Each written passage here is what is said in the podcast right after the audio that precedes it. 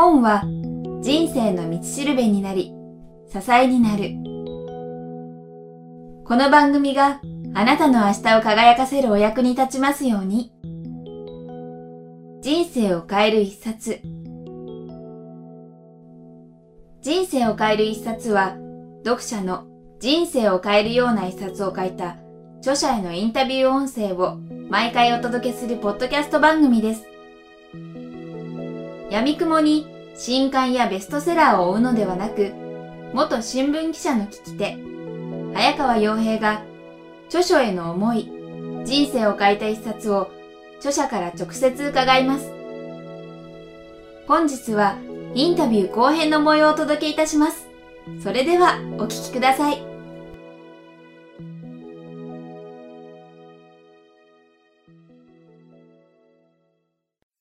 今回のこの本というかランチ座戦略についてもう一つぜひ福永さんにお伺いしたかったのが、いろんな講演されたりしていく中で、はい、ランチ座戦略勉強してますとかやってますっていう方、本当もう数えきれないほど会ってきたと思うんですけど、そんな中で、そのランチェスター戦略をみんなが持ってるイメージというか、本当はここもっと深いんだけど、みんないまいち分かってないとか、ちょっとかじっただけだと勘違いしてる部分って結構気づく部分ってあると思うんですけど、そういうのもしあれば何か教えていただきたいなと。ランチェスターに限らず戦略理論やマーケティング理論の生分かりをしてるケースって多いですよね。別にランチェスターだから生分かりしてる人が多いというわけじゃないと思います。はい、ということを前提にお話をしますと、まず弱者強者という言葉なんですけれどね。小さい会社が弱者で大きい会社が強者っていう感じでよく使われてると思うんですが、ランチェスターではそこで一番であれば強者という言い方なんですよ。会社の規模とか関係ないってことですよね。ええええ、例えば、ホンダは大企業ですが、自動車で3番手です。国内市場においてね。ですから、ホンダは、そこでは弱者の立場で戦うべきだというものの考えなんですね。ただ、ホンダも、オートバイでは強者です。世界一です。ですから、世界のオートバイ市場であれば、ホンダは強者の立場で戦うんですよと。うんただ、オートバイでも、どこ行ったって全部強者の立場であるわけじゃないんです。例えば、日本国内のオートバイもこういくつか分かります。50cc から中型、大型と。実はこの大型市場においては、ホンダは2番手なんです。うん、1番はハーレー・ダビッドソンなんです。あなるほど。なので、この分野ではホンダは弱者の立場でやらないと、ハーレーには勝てないと。いうこの戦略の切り替えをしていかなきゃいかんわけですが、大きければ強者小さければ弱者というふうにすぐそのものを考えてしまう人がいるのは誤解といえば誤解ですね。なるほどそうですよねだから一社そのある会社でもある時は弱者である時は強者ってそういういろいろある分野ではっていうふうに分かれてるわけですよね。戦略を転換しないといけないんですね。よくある話は大企業が新しい事業を始めて本業の方が強者だからついつい強者のつもりでやってしまってうまくいかないっていうケースよくあるんですよね。あるいは会社の中でも地域によって強い地域弱い地域があります。強い地域で活躍した営業所長を弱い地域に手こ入れさせようとして送り込んでももう強い時のやり方しか覚えてないんで、弱い立場での仕事の仕方できないと。いうこともあるんですよ。戦略をこう切り替えないといけないということが一番誤解を受けやすいことですかね。もう一つ誤解を受けやすいことがあるんですけれども、ランチェスターはあの、まあ、武器と兵力数という戦争のルールから導き出されたビジネスのものの考え方でして、その兵力数ということを、例えば営業でもまあ営業じゃない人でもいいんですけれども、どれだけの仕事の量をするかと。うん、いうことに、まあ、置き換えて考える人が多いんですけれども。そうすると中にはですね長時間働くことがいいと。いうふうにそのことを応用してしまう人がいるんですけれども。これは私はいかがなものかなと思ってるんですね。例えば営業であればいくら長時間働いてもその中で顧客とどれだけ接触してるかと。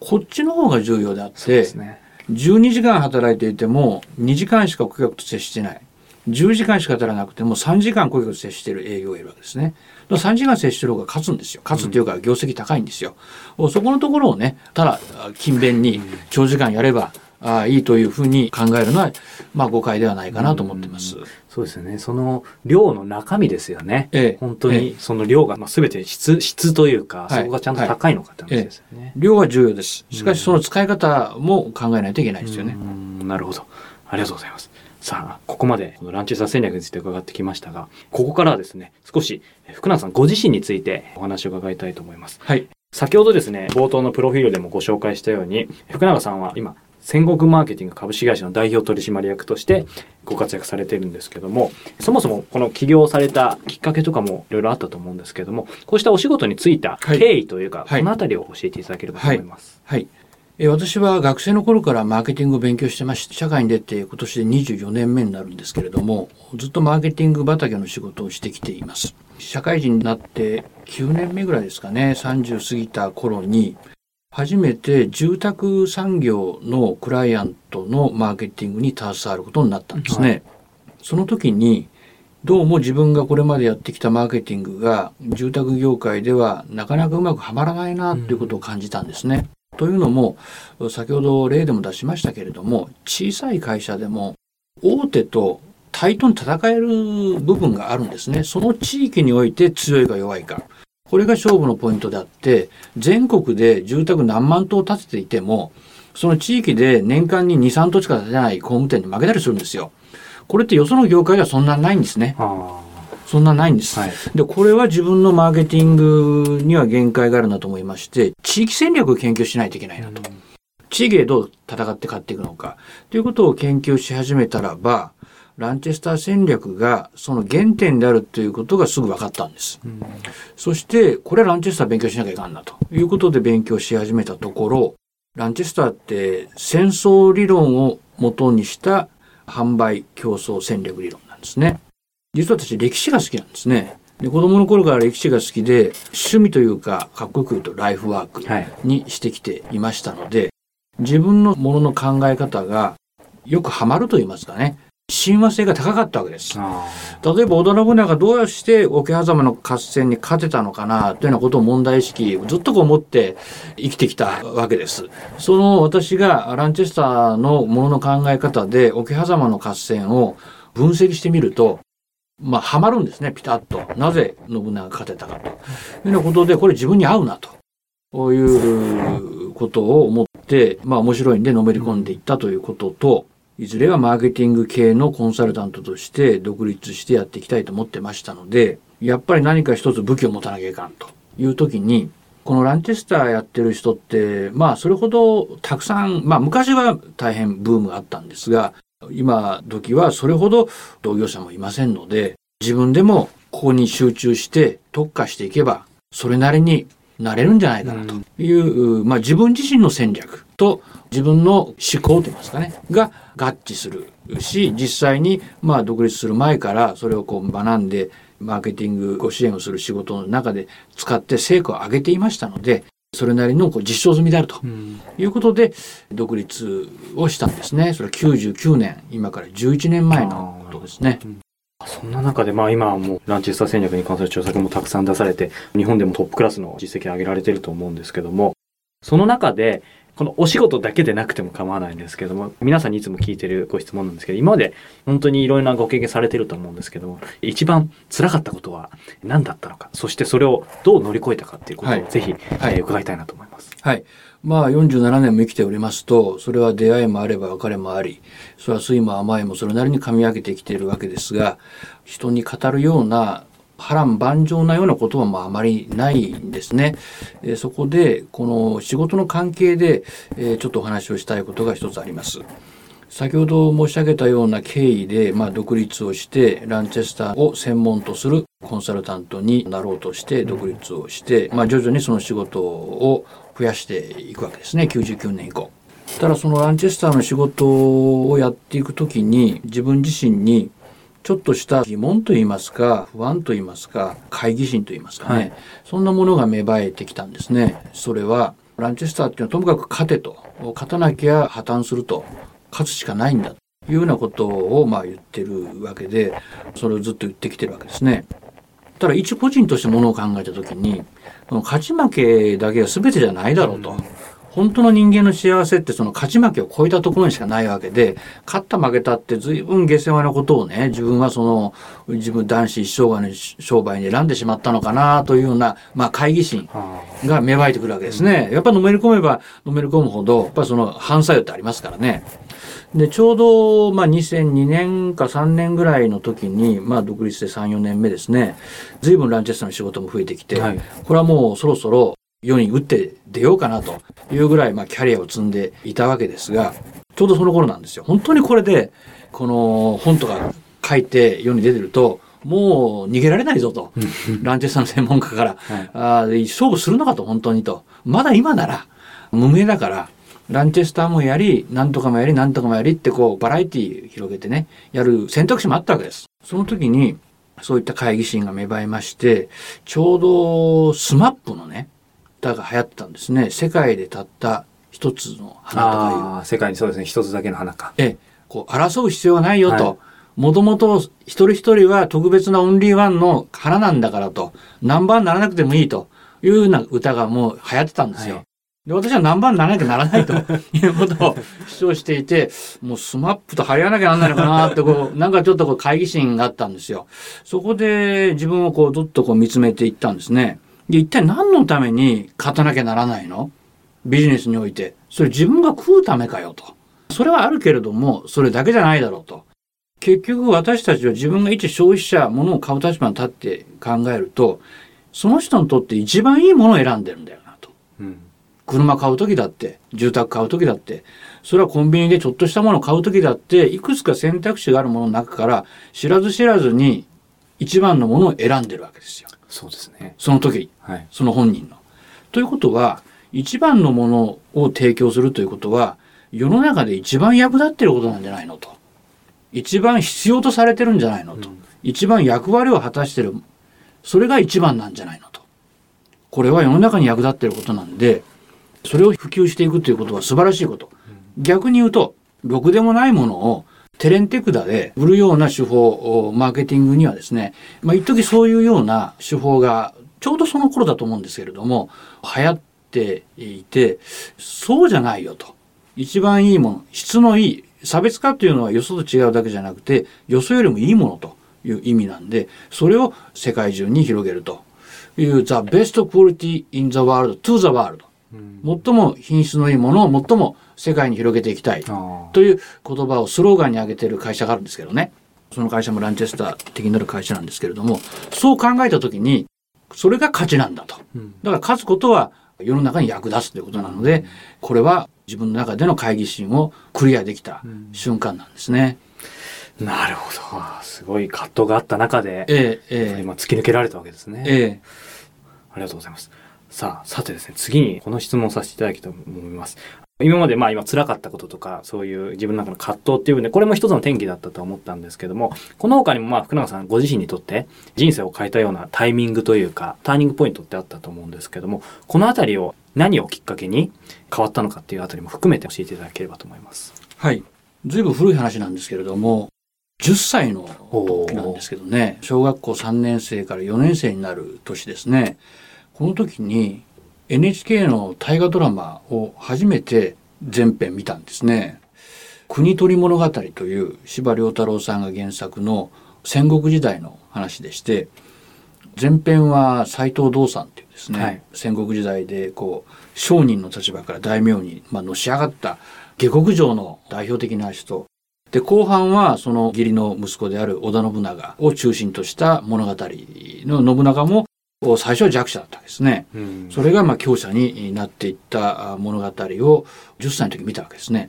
自分は子供でちっぽけな存在で、特にそのクラスの中でも活発な方じゃなくて、どちらかというとおとなしい部類の、まあ今でもそうなんですけど、おとなしい部類の人間だけれども、やり方次第で勝てるんだなと。小さいちっぽけな油商人が大名になれたと。うん、信長はそのまあ、やんちゃなね、クソガキみたいなのが天下を取れたと。これ弱者逆転という言葉は、まあ、当時は知りませんでしたが、勝てるんだな、と。いうことに、まあ、思いが至りまして、それからどうしたらちっぽけな弱々しいものが勝てる。あるいは勝てないまでも堂々と生きていける、ということについて、まあ、ずっとこう47歳になってもですね考え続けてきてるその転機がそのドラマでしたのでまあずいぶん古い話ですけども、うんそこがターニングポイントになってるなと思うんですね。国取り物語ですね。はい、振り返って伺ってみると、ランチ座戦略の今、そこにフォーカスしてお仕事されているっていうのも、ええこの時からやっぱりなんかそういう、まあ、運命じゃないですけど、ええ福永さんにとってやっぱりはハマるというか、なんかあったんですかね？えーあのー鮭は生まれた川に戻るという言葉があります。いろんな私この年になると同級生といいますかね同じ年ぐらいの人で何度も転職したりとか独立したりとかっていろんな仲間がいます。でもよくよく聞いてみるとどっかに原点がある場合が多いですね。一番最初に就職した会社でやった仕事に結局戻ったとかですね。ああ、ありますね。学生の頃本当にやりたかったことに戻っちゃったとかですね就職したけども学者になったような友達もいるんですよねだから私にとっての原点はそのやっぱり国取り物語だったのかなと思っているんですうんなるほど。ありがとうございます。そんな福永さんがですね、人生で大切にしていること、もしくはもの、概念、考え方でもいいんですけど、それを一つ教えてください。はいまあそんなことでまあ歴史が好きで自分の会社の名前も戦国マーケティング株式会社、まあ、戦国時代の戦国っていう名前を付けているぐらいの歴史が好きなんですけれども、まあ、今年の NHK 大河ドラマは龍馬伝ということで、坂本龍馬も大変好きな歴史上の人物の一人なんですけれども彼の残した言葉で、まあ、いろんな名言を残してるんですが私が一番好きな言葉があるんですね。それは「世に生を売るはことをなすにあり」世に生を売るはことをなすにあり。人として生まれたからには何かことをなさないといけないんですよと。そのことというものが何なのか我々の場合はその仕事でしょう。その価値ある仕事をしていくためにこの世に生まれてきたわけで私たち大人は世の中に役立つことをしないといけないわけですよね本来ね。それができれば人生を全うしたことになるし、もしできないとするならば人生を全うしてないと言いますか生まれてきた甲斐がないというようなことであってえどういうこう使命でね人は生きていくのか、という意味でこの言葉がとても気に入って、え最近よく使っています。ああ、なるほど。ありがとうまさにですね、次の質問でお聞きしたいこととそのままピタリとはまるんですが、えこのことをなすということでですね、はい福永さん、今後のまあ人生で実現させたいことというのははい何でしょうか、はい。今やってる仕事の延長線上になるんですけれども、じゃあなんで生が大に勝つ弱者逆転ということを自分の使命にしてるかということなんですけれども、今年あの生物多様性はい。ということで生き物の多様性って大事だよということになってますよね。私はその企業多様性ということを大事にしたいなと思ってるんです。世の中あの同じような店同じような製品ばかりになるとちょっと息苦しいと思うんですね。いろんなその飲食店でもですねチェーン店ばかりじゃなくて個人店のね、はい。それぞれ個性的な店があった方が街でお酒を飲みたい時でも楽しみですよね。でそういう意味でその企業多様性を守っていきたい。ということでただまあ私はコンサルタントですのでその守るというのをこういわゆるセーフティーネット的な守るこれはあの役所の仕事であって私はその自助共助公助と言いますけども、はい自助努力それから共に仲間とやっていこうという共助を中心に助ける仕事をしたいと。まあ役所とかそういうのは公助を中心に、まあ公助と共助をやっていけばいいんじゃないかなと思ってるんですね。それとじゃあ何でもかんでも守りたいということじゃないんですよね。やっぱりそのことをなすにあり、ことをなそうとしている企業や人というものを支援していきたいということを思ってます。う私もそういう使命感でやってますし、使命感を持って取り組んでいる人や企業、店というものを大事にしていきたいということで、えミッショナリーっていう言葉を最近よく使うようになってきたんですけれども、ミッショナリーうん、まあビジョナリーっていう言葉はねよくビジネスで使われてますけれどもミッショナリー使命感を持って物事に取り組んでいる会社や人という意味でえーそういうまあ言葉をキーワードとして使い始めてるんですけれども、その競争に勝つということと何のために勝つのかそれはミッショナリーですよと、ミッションを持っている人に勝っていただきたい。これが私の今後の実現させたい夢ですね。そして年を取ったらまた原点に帰ってライフワークの歴史研究の方に最終的には戻りたいなと思ってます。ああ、なるほど。ありがとうございます。これ質問にはなかったんですけど、今日実際お会いして、あの、やはりお話が伺って中で感じたんですけども、まさにその、今ライフワークの歴史とか、社名にもつけた戦国時代とか、そういう熱いドラマとか、そういったものを多分好きな方なんだなって受けたんですけど、それがあって、実際こういうふうにお会いしてても、福永さん先ほど昔はおとなしかったっておっしゃってましたけど、その静かなる中にもなんか熱い闘志がふつふつと、えー、この部屋がなんか暑いのもそのせいなんじゃないかと実は思ったんですけど、単にエアコン止めてるだけなんですけども、そのあたりってご自身で分析するのってちょっと難しいかもしれないですけど、そういう熱いものっていうのはなんか例えばご両親がお父様がすごい熱い方だったとか、あと逆にすごいクールでその反発になってるのとか、なんかそのあたりっていうのはパーソナリティの元ってあるんでしょうか？熱いってあんまり言われたことがないんで。あ、本当ですか？えー、暑い。はい。暑いですか？いや、ねななんか内に秘める、いや、その、えいえいおとかそういう感じじゃなくて、はいはい、なんか内に秘める静かなる、それこそ武将で好きな方とかいらっしゃるかもしれないですけど、なんかそういう感じをすごい受けるんですけども、そのあたりって例えばこういう武将、それこそ織田信長に影響を受けてるとか、なんかこの人になってみたいみたいな武将がいるとかありますか？それはやっぱり子供の頃織田信長ってかっこいいなってやっぱり単純ですから思いますけれども、しかしだんだん年を取ってくると必ずしも勝者ばかりに目が行くわけじゃなくて、はい、まあ、むしろその明智光秀であるとか、うん、石田三成であるとかっていうその、まあ、敗者のね、えー、にその教習教教習といいますかね哀悼といいますかね。なんかそういうこうまあもともとこう方眼びいきといいますかね。弱い人にこう肩入れしていくようなあところがあるんですよね。好きな俳句は小林一茶の「痩せガエル負けるな一茶これにあり」っていう、まあ、俳句がありますよね。まさにその痩せガエル負けるなというようなこう切符があるんですね。それをまあ熱いというは熱いのかもしれませんが自分としてはあんまり熱い人間じゃないと思ってるんですけどね。いや、やはりその、社名でも、私もホームページ拝見しましたけど、やっぱりその戦国とか戦ってつくと、はいはい、もうとにかく勝つんだみたいな、うんうんうん、そういうイメージがやっぱ受けますけど、はいはい、でも今日の話が終わっててもそうじゃない。で、今の話のその痩せガエルの話もそうですけど、うん、お会いしてその中にある人としてのその寄り添う姿勢というか、うん、そういうの非常に強く受けてですね、今日お会いして自転車で向かってきてくださったところから今に至るんですけども。まあ弱者ですか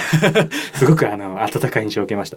最後に、この番組聞いてるリスナーの方、起業してる方もいれば、サラリーマンというかビジネスパーソンとして頑張ってる方、主婦の方なんかもいらっしゃるんです。本当にいろんな方いらっしゃると思うんですけども、その方、皆さんにですね、今日、このランチェス戦略の本をご紹介いただいたんですけども、何かお伝えしたいことがあれば一言いただけないかなと思いまして。はい。今、悶々としてる人がまあいるとするならば、どこかで突破しなきゃいかんと思うんですよね。どこか突破口を決めてそこに集中することが現状打破の一つのきっかけになるんじゃないかと思うんですよね。おしなべていろいろ不具合があってあれもこれもと考えてると落ち込むばっかりなんで、まあ、そんなあまり良くない状況であったとしてもねマシなとこってあると思うんです。そのマシなところをよりマシにして、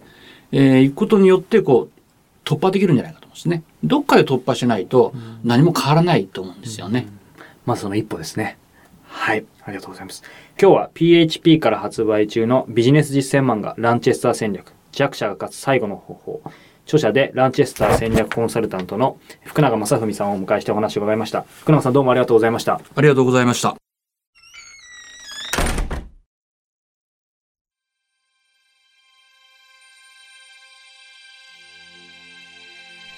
本日のインタビューはいかがでしたか？人生を変える一冊がスタートしたのは2008年10月。了承を書いた著者と人生をよりよく生きたいと願う皆さんをつなぐ架け橋になりたい。そんな思いからこれまで無料でお届けすることにこだわり続けてきました。おかげさまで多くのリスナーさんと著者の皆さんに応援していただき、ここまで番組を続けてくることができました。今もなお無謀と言われる無料配信ですが、今後も一人でも多くの人に届けたいとの思いから、できる限り継続していきたいと考えています。キクタスではそんな志に共感してくださる企業スポンサー、個人サポーターを募集しています。人生を変える一冊を通して、スポンサーやサポーターの皆さんとリスナーの皆さん、双方がハッピーになれるような展開になればと思っています。詳しくは人生を変える一冊のサイト http コロンスラッシュスラッシュキクタス .jp スラッシュブック内にある広告音声 CM のご案内をご覧ください。本日も最後までお聴きいただきありがとうございました。それではまたお耳にかかりましょう。ごきげんよう。さようなら。この番組は、キクタスの提供、若菜はじめ、ご機嫌ワークス制作協力、宮浦清音楽、清水夏美ナレーションによりお送りいたしました。